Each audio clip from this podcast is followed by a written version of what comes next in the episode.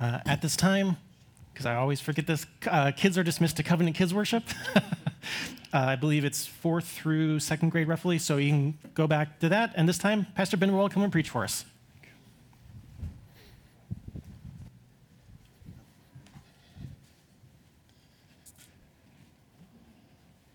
Good morning. It's always good to be with you. I enjoy filling in when John is gone. And we are, in a way, continuing our series in Luke, but I'm going back uh, a little bit further than from where he left off. Um,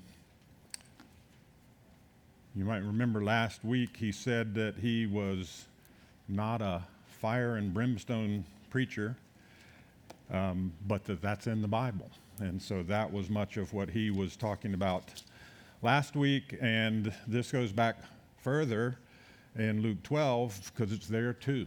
And so we're going to be looking at that this morning. Let me read the text. Um, it's in Luke 12, uh, starting in verse 49. This is the Word of God. I came to cast fire on the earth, and would that it already were already kindled. I have a baptism to be baptized with and how great is my distress until it is accomplished. Do you think that I have come to give peace on earth? No, I tell you, but rather division. For from now on, in one house, there will be five divided, three against two, two against three. They will be divided, father against son, and son against father, mother against daughter and daughter against mother, mother in law against her daughter in law, and daughter in law against mother in law. He also said to the crowds, When you see a cloud rising in the west, you say at once, A shower is coming. And so it happens. And when you see the south wind blowing, you say, There will be scorching heat. And it happens. You hypocrites, you know how to interpret the appearance of earth and sky, but why do you not know how to interpret the present time? And why do you not judge for yourselves what is right? As you go with your accuser before the magistrate, make an effort to settle with him on the way, lest he drag you to the judge, and the judge hand you over to the officer, and the officer put you in prison. I tell you, you will never get out until you have paid the very last penny.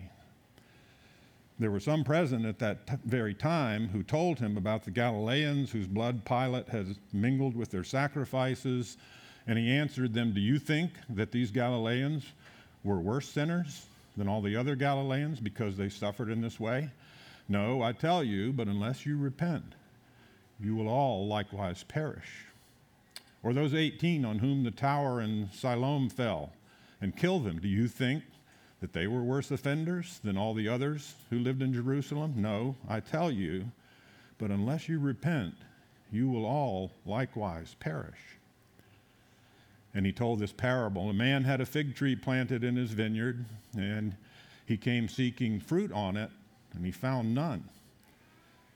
And he said to the vine dresser, Look, for three years now I have come seeking fruit on this fig tree, and I find none. Cut it down. Why should I use up the ground? And he answered them, Sir, let it alone this year also, until I dig around it and put on manure. And then, if it should bear fruit next year, well and good.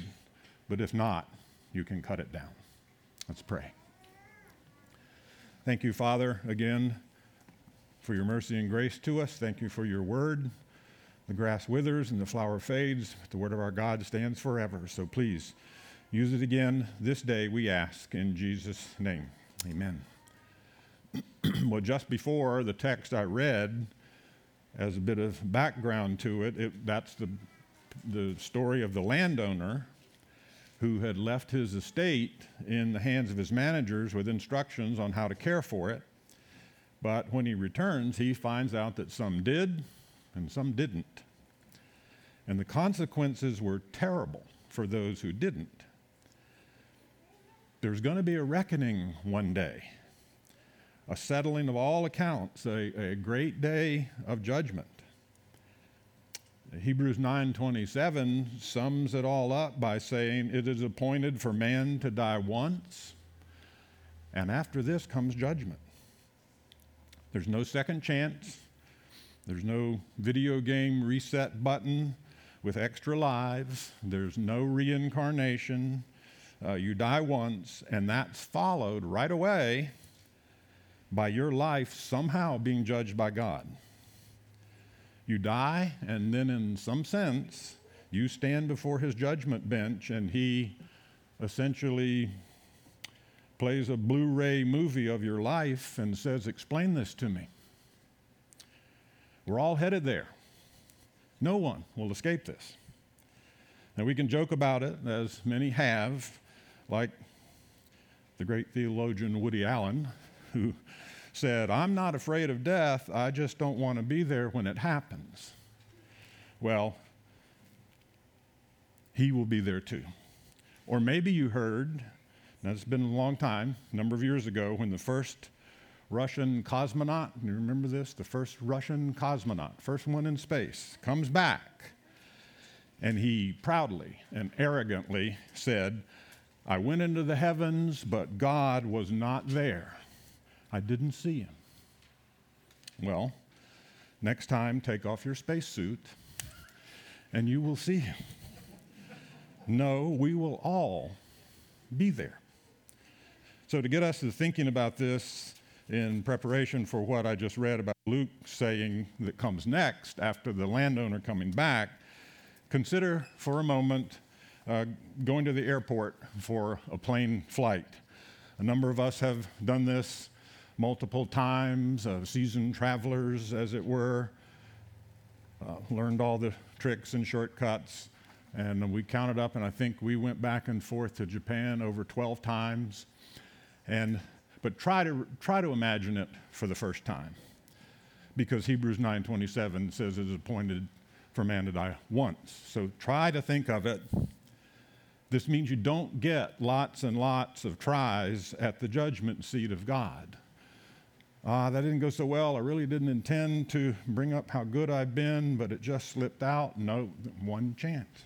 So, first time we went was in um, 1988, and as soon as you get to the, as soon as you set foot in the airport on this side before you go, there's a line at the ticket counter, and I hear people ahead of me. You know, you're listening as you're inching up with problems, and you hear well, the website said that for an international flight, it's 50 kilos per bag.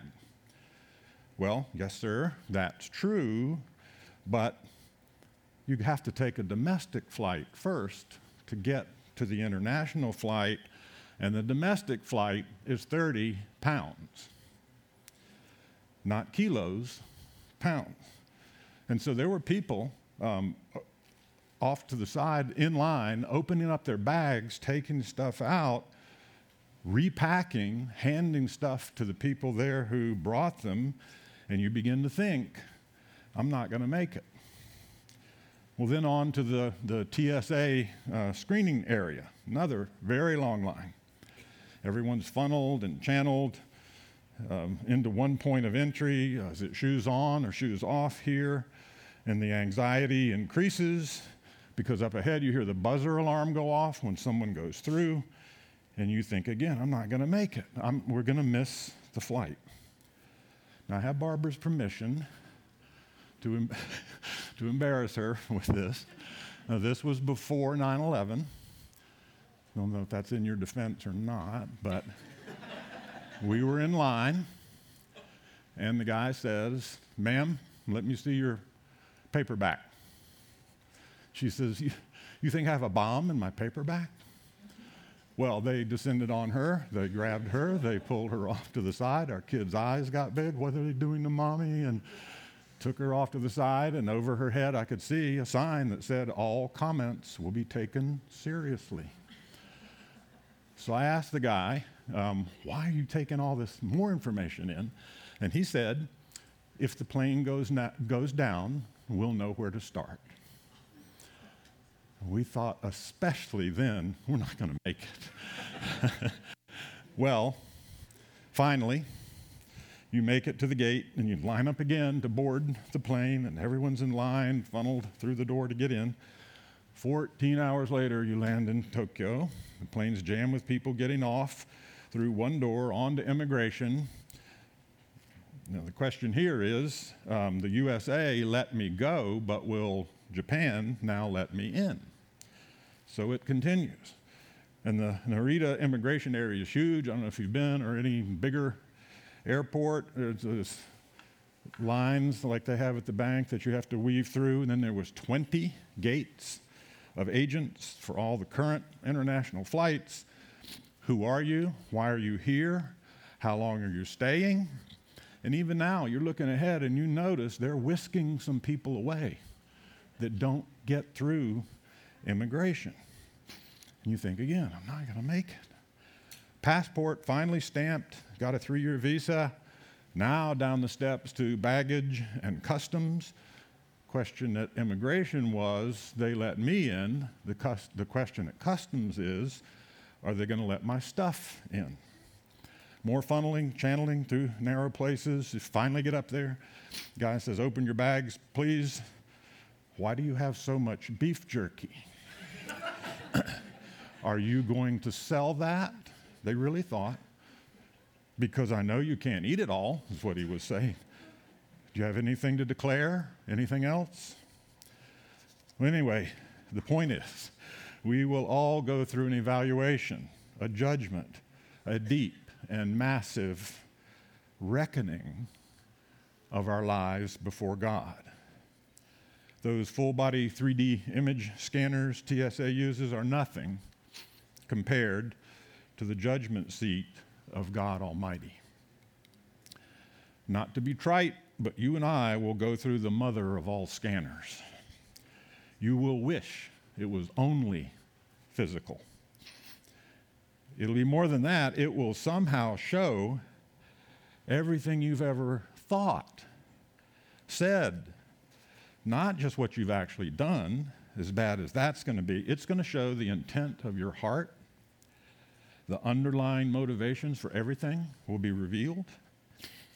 So, a time of reckoning and judgment is coming, and it cannot be avoided because it's appointed by God, and it will be thorough and full of justice, based as it is upon the nature and the character of God.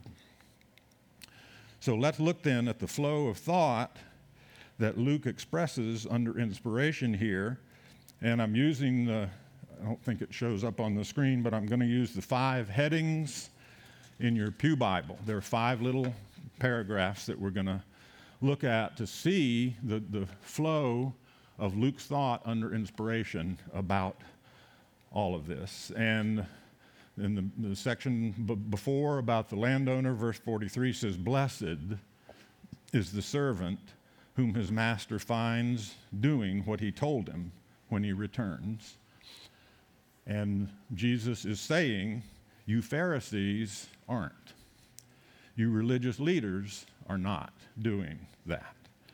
He says, I'm the returning Lord, and you're not doing what my Father said.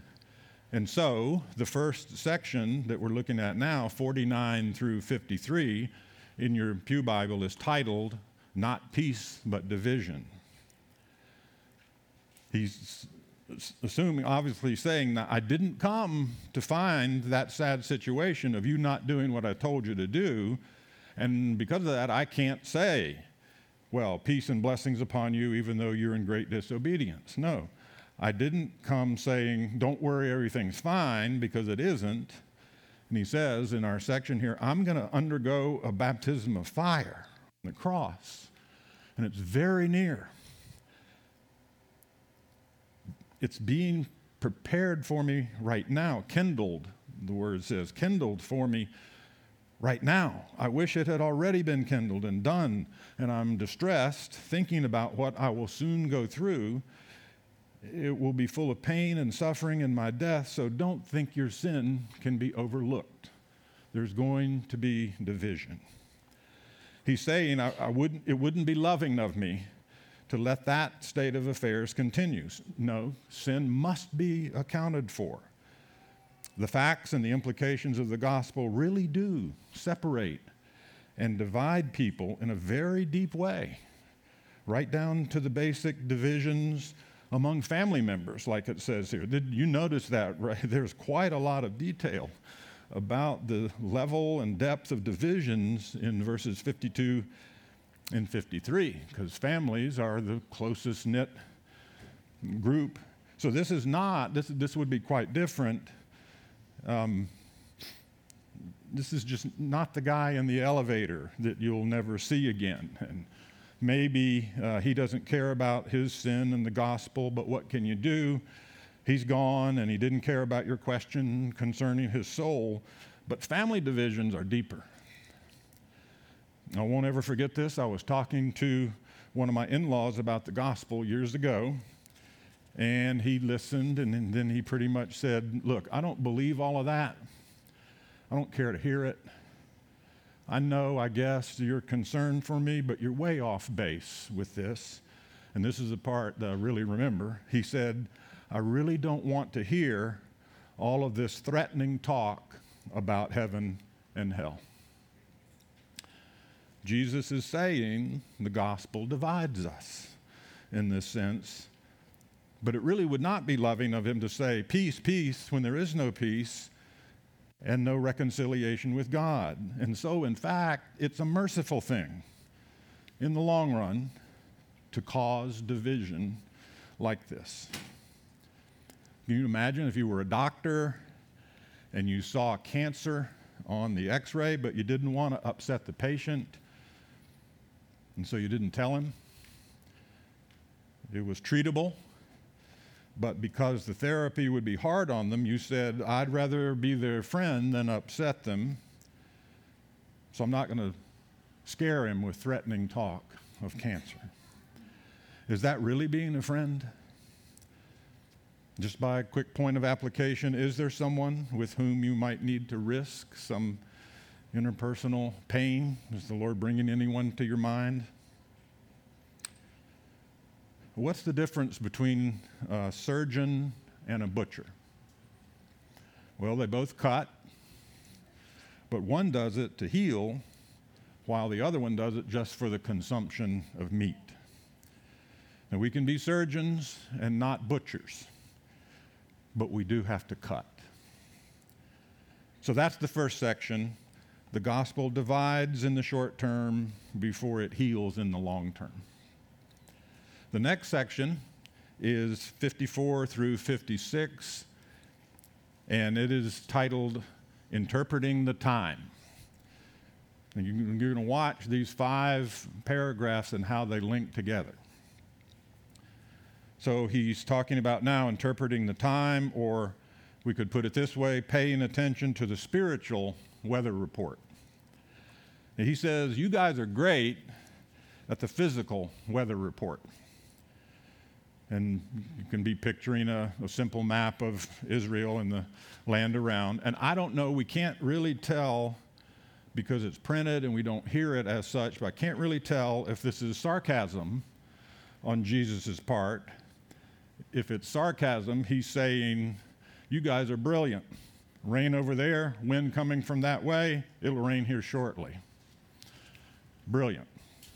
Or maybe it's not sarcasm because, no, they did not have Doppler radar, they did not have weather apps, and maybe he's saying they really did understand it pretty well, and he was complimenting them.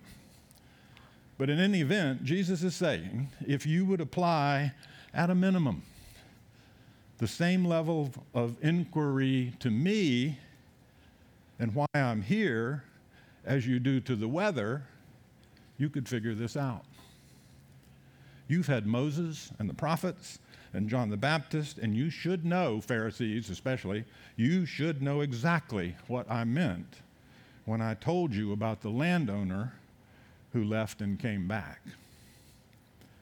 The end of verse 56 says, You don't know how to interpret the present time. I might have mentioned this before, but in, in Greek, there's two words for time and no matter which one they use into English, it's time.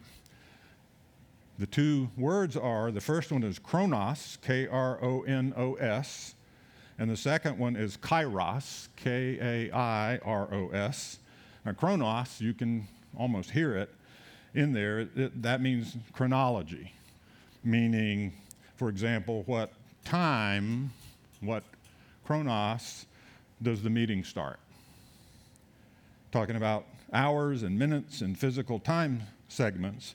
But kairos, on the other hand, would be like saying, What I learned at the meeting was so timely that it saved my life. Something like that.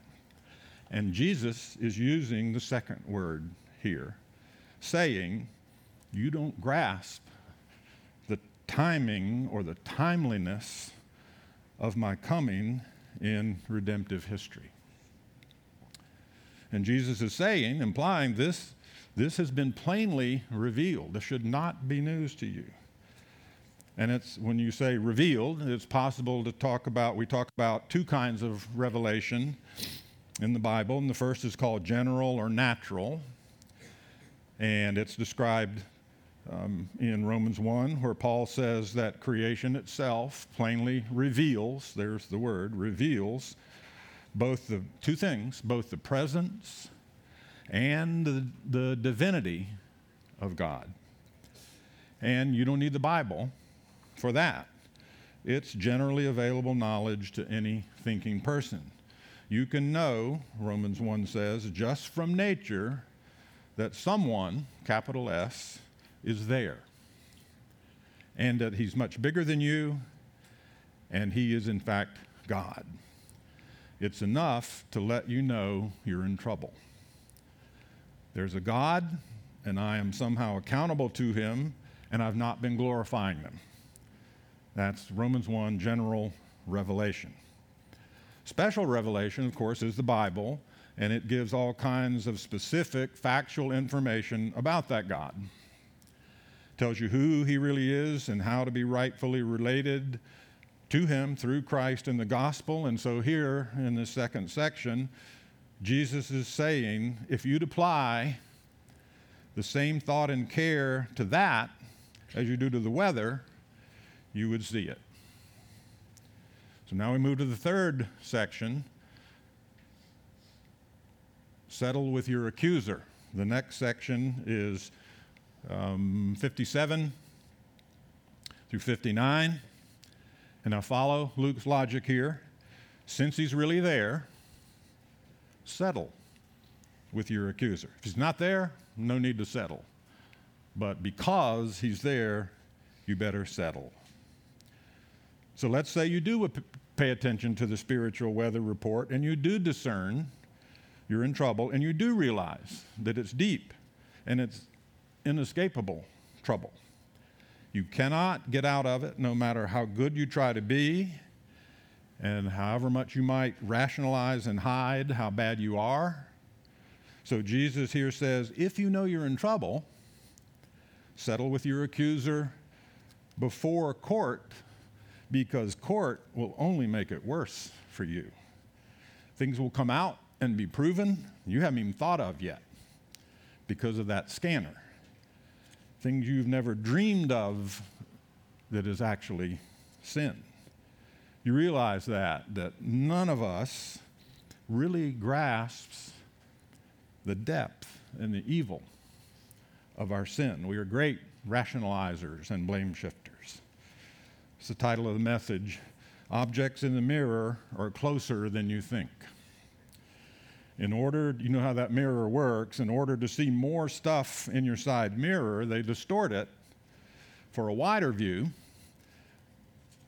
But they want you to know in doing that that while it's helpful, the trade off is the stuff is closer than you normally see in a mirror, so be careful. Do you pay attention to that etching on the mirror anymore? I, you know, usually don't.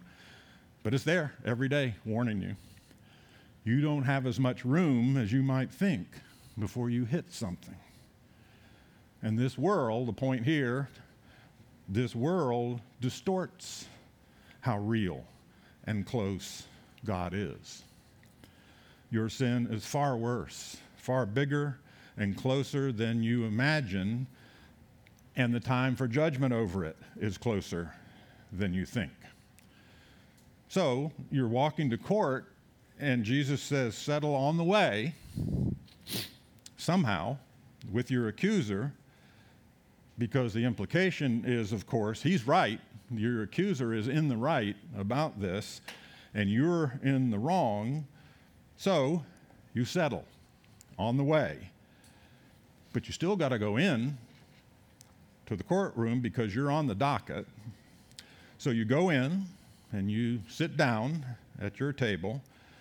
But amazingly, your accuser keeps walking. He doesn't sit at the table opposite you, but goes right up to the judge's bench and puts on the black robe and sits down. And at this point, you're thinking, man, am I glad I settled early. If I hadn't, I'd be in a mess right now. God is your accuser.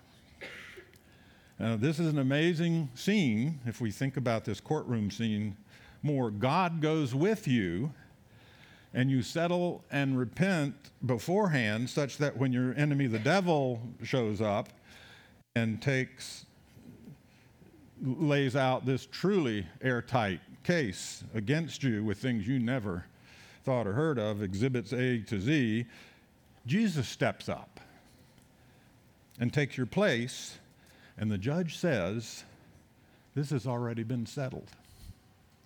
The best words you're ever going to hear. Jesus goes to the cross for execution in your place, and the judge takes you, comes down from behind the bench, puts his arm around your shoulder, takes you across the hall to family court, and fills out adoption papers. And you go home with the judge as his son or daughter.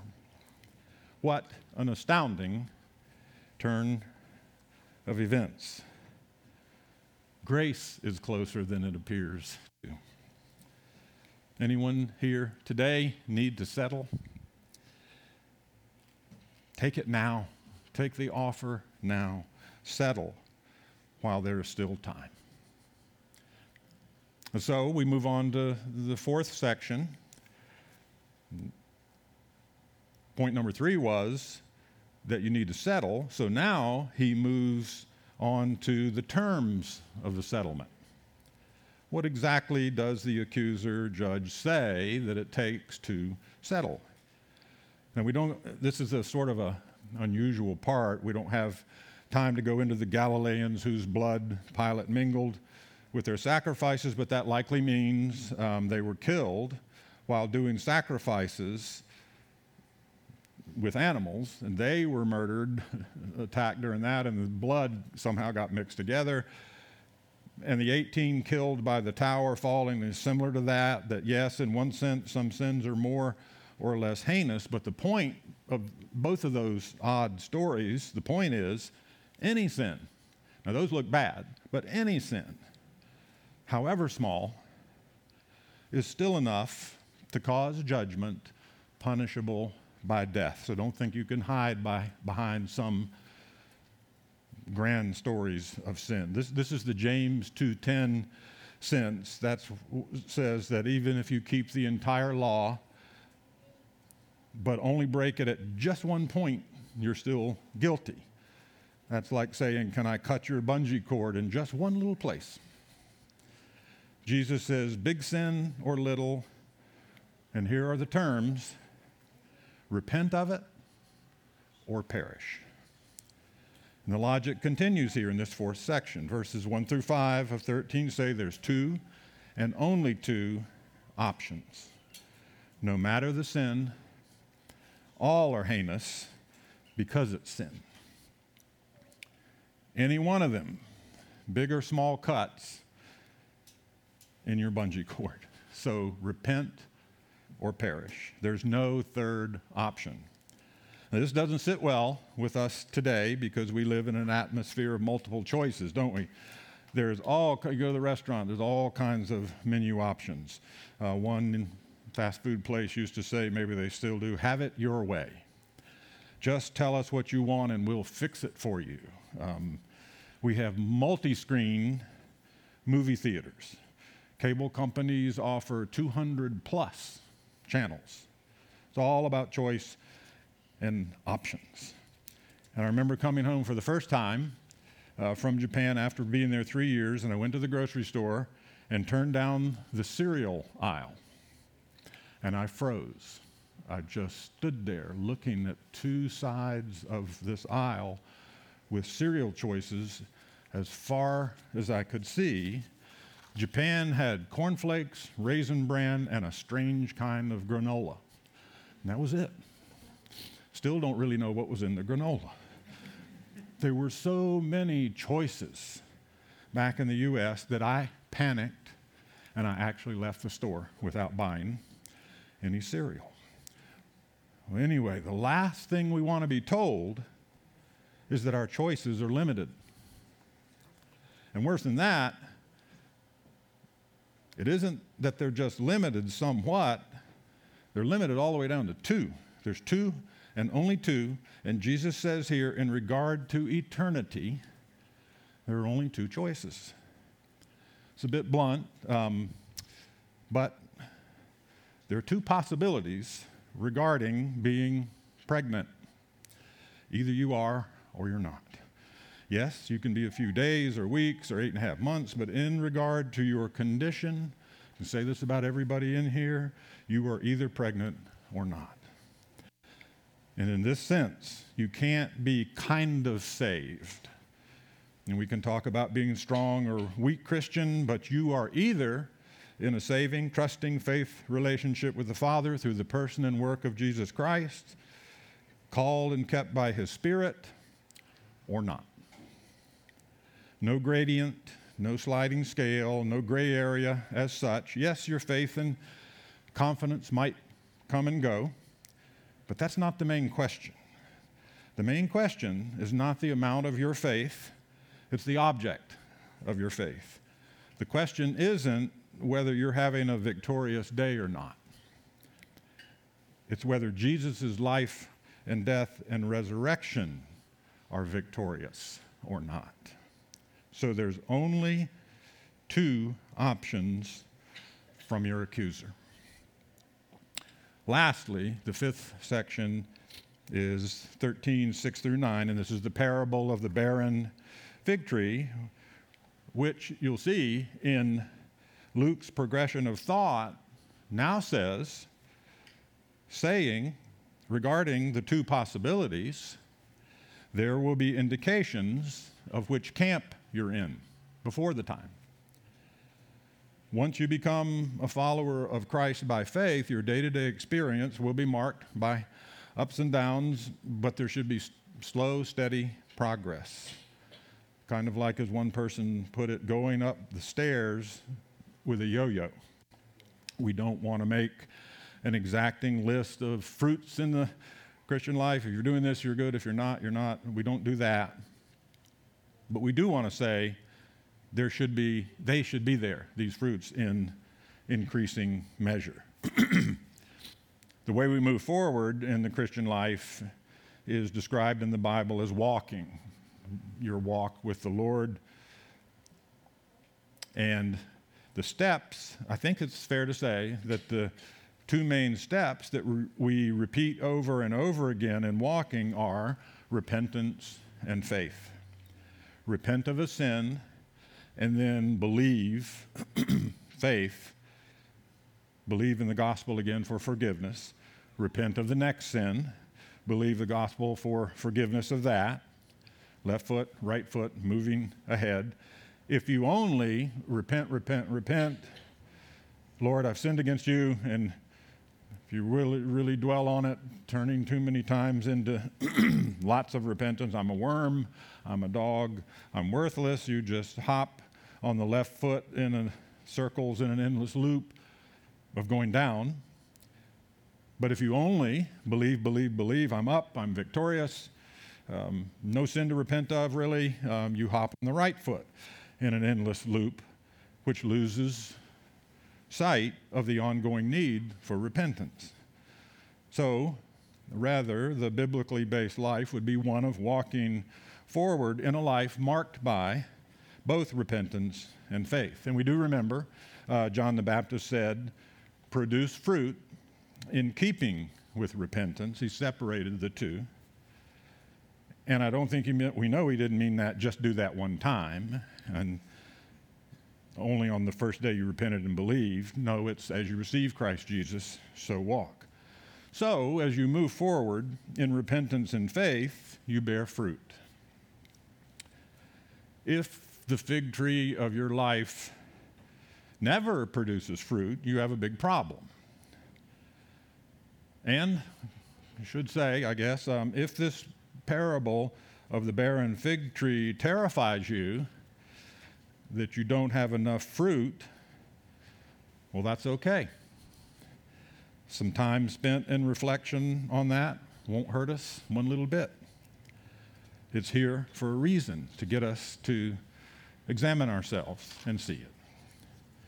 So let me, let me um, wrap this up by looking at the grace of the gospel in each of these five steps because it might sound um, like it's all fire and brimstone and horrible and death. Think about the first one that's called uh, not peace but division. Well, what causes the division?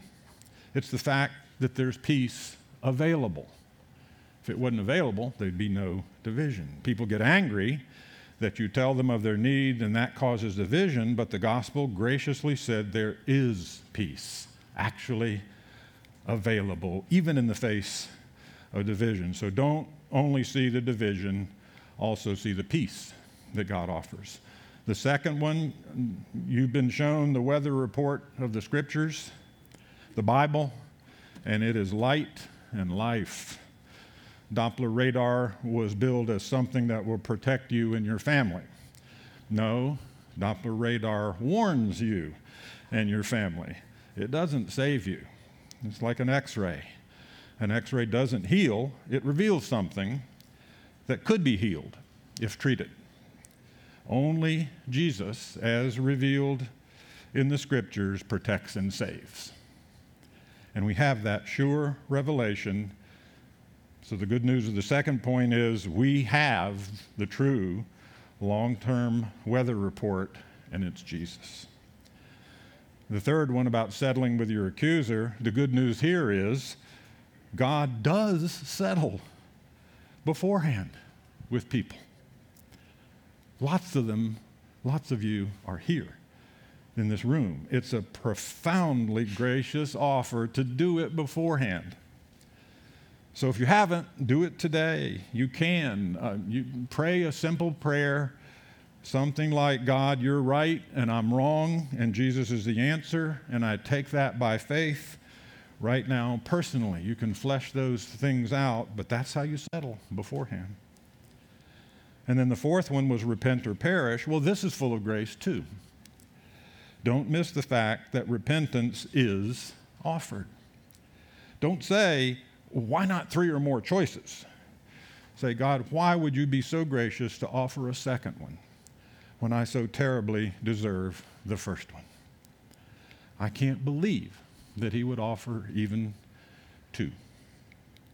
Last one, the fig tree. Notice He hasn't cut you off yet. The fig tree got another year. Did you catch that?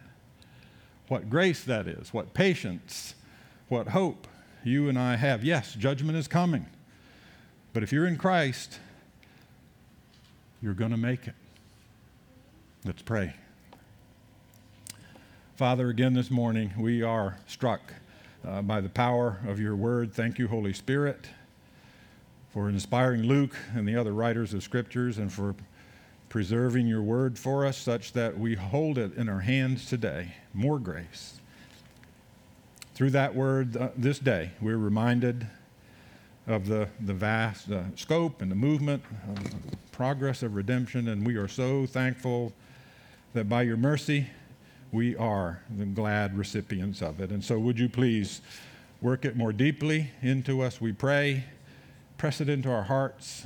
I pray for any today who hadn't really known of this, that they would latch on to it by faith and confess their sin and need by an act of their wills. So they would transfer their faith and trust off of themselves and onto Christ, the one who can truly bear it.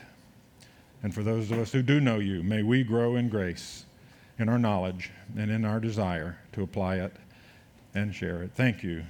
In Jesus' name, amen. And can it be? Yes, it can. Let's sing to the glory of God.